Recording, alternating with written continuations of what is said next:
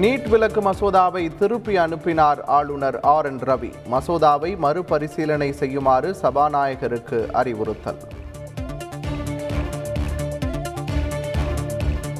NEET தொடர்பான அடுத்த கட்ட நடவடிக்கை குறித்து அனைத்து கட்சி கூட்டம். வரும் ஐந்தாம் தேதி நடைபெறும் என முதலமைச்சர் ஸ்டாலின் அறிவிப்பு.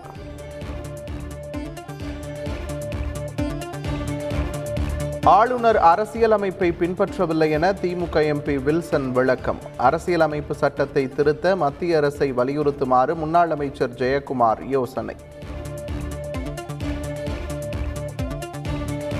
ராகுல் காந்தியின் நாடாளுமன்ற பேச்சின் எதிரொலியே ஆளுநரின் நடவடிக்கை. காங்கிரஸ் மூத்த தலைவர் பீட்டர் அல்போன்ஸ் கருத்து.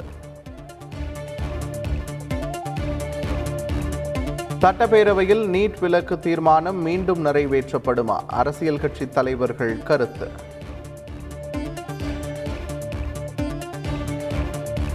ஆளுநருக்கு எதிராக நாடாளுமன்றத்தில் தமிழக எம்பிக்கள் கோஷம். திமுக காங்கிரஸ் மற்றும் கம்யூனிஸ்ட் உறுப்பினர்கள் வெளிநடப்பு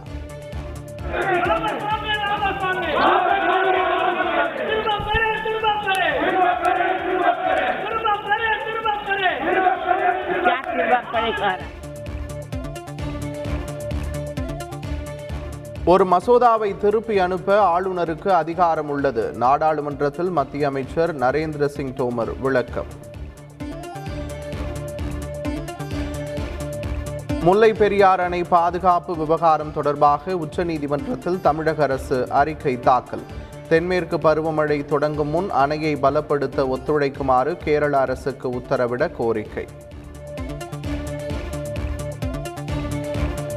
தஞ்சை பள்ளி மாணவி தற்கொலை வழக்கை சிபிஐக்கு மாற்றுவதற்கு எதிர்ப்பு. உச்சநீதிமன்றத்தில் தமிழக அரசு மேல்முறையீடு.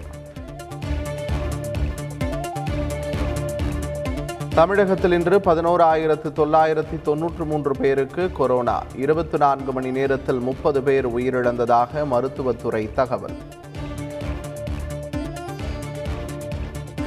நகர்ப்புற உள்ளாட்சி தேர்தலுக்கான அடுத்தடுத்த வேட்பாளர் பட்டியல் வெளியீடு. சென்னை திண்டுக்கல் நாகர்கோவில் மாநகராட்சி உள்ளிட்டவற்றின் வேட்பாளர் பெயர் அறிவிப்பு. சமூக நீதி கூட்டமைப்பு என முப்பத்தி ஏழு தலைவர்களுக்கு கடிதம் எழுதியதன் உள்நோக்கம் என்ன? முதல்வர் ஸ்டாலினுக்கு எதிர்க்கட்சித் தலைவர் எடப்பாடி பழனிசாமி கேள்வி. பதிவுத்துறையில் ஜனவரி வரை பத்தாயிரத்தி எழுநூற்றி எண்பத்தி ஐந்து கோடி ரூபாய் வருவாய். தமிழக அமைச்சர் மூர்த்தி தலைமையில் நடந்த கூட்டத்தில் தகவல். கோடீஸ்வரர் ஏழை என நாட்டை இரண்டாக பிரிக்கிறது பாஜக. உண்மையான இந்துஸ்தானை காட்டுவோம் என ராகுல் காந்தி பேச்சு. கடந்த ஏழு ஆண்டுகளில் முப்பது சதவிகிதம் மட்டுமே பெட்ரோல் டீசல் விலை உயர்ந்துள்ளது. விலை நிர்ணயம் செய்யும் உரிமையை முந்தைய காங்கிரஸ் அரசு கைவிட்டதாகவும் மத்திய பெட்ரோலிய அமைச்சர் குற்றச்சாட்டு.